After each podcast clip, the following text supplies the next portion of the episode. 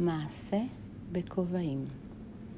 פעם חי לפני שנים איש סוחר בכובעים.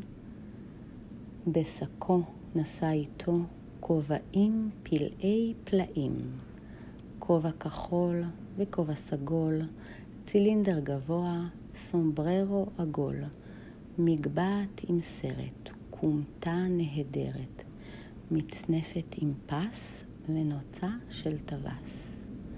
יצא האיש למרחקים עם כל הכובעים. לפתע מה ראו עיניו? קופים על העצים.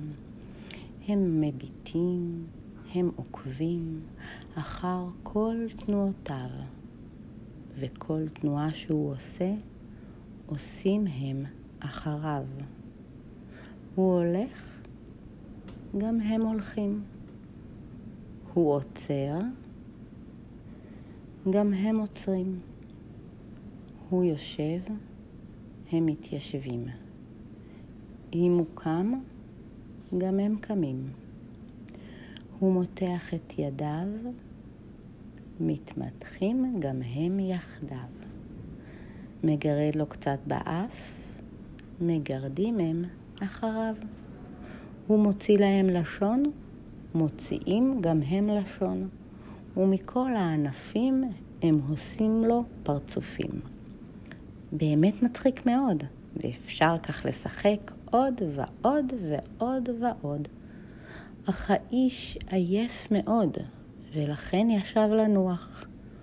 וכדי להיות בטוח, הציץ בשק הכובעים לראות אם הם כולם בפנים.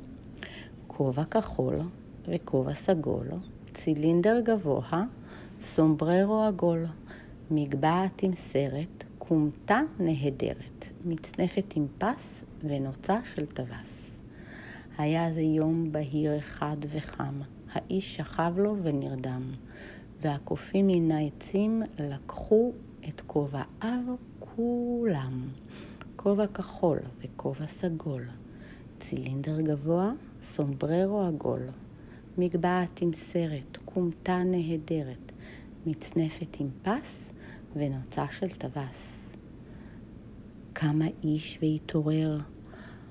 אויה לעיניים, פה השק, אך כובעיו נעלמו בינתיים. איפה כל הכובעים? על ראשי כל הקופים. הם רוקדים על העצים, חוגגים שם חג פורים. הקוף הגדול עם צילינדר כחול, לקוף השני סומבררו עגול, קופה מגונדרת עם כובע וסרט, ועוד קופיפה במגבעת קטיפה. אבוי לי, אוי, חושב האיש, ממש צרה צרורה. איך אשיב את כובעיי אליי בחזרה? צרח האיש והתחנן, אך הקופצ... הקופים צורכים גם כן. נפנף ידיו, הסביר, אמר, והקופים אותו דבר. אוף, חבל, זה עסק ביש, צרח לו לבסוף האיש, והוא זרק מרוב חמה את כובעו לאדמה. והקופים, אך זאת ראו, מיד כמוהו הם עשו. זרקו גם הם ברוב חמה את כובעיהם לאדמה. שמח האיש, מיד אסף לתוך השק את כובעיו, וכך הלך הוא לדרכו, וכל הכובעים איתו. כובע כחול וכובע סגול, צילינדר גבוה, סומבררו עגול, מגבעת עם סרט, כומתה נהדרת, מצנפת עם פס ונוצה של טווס.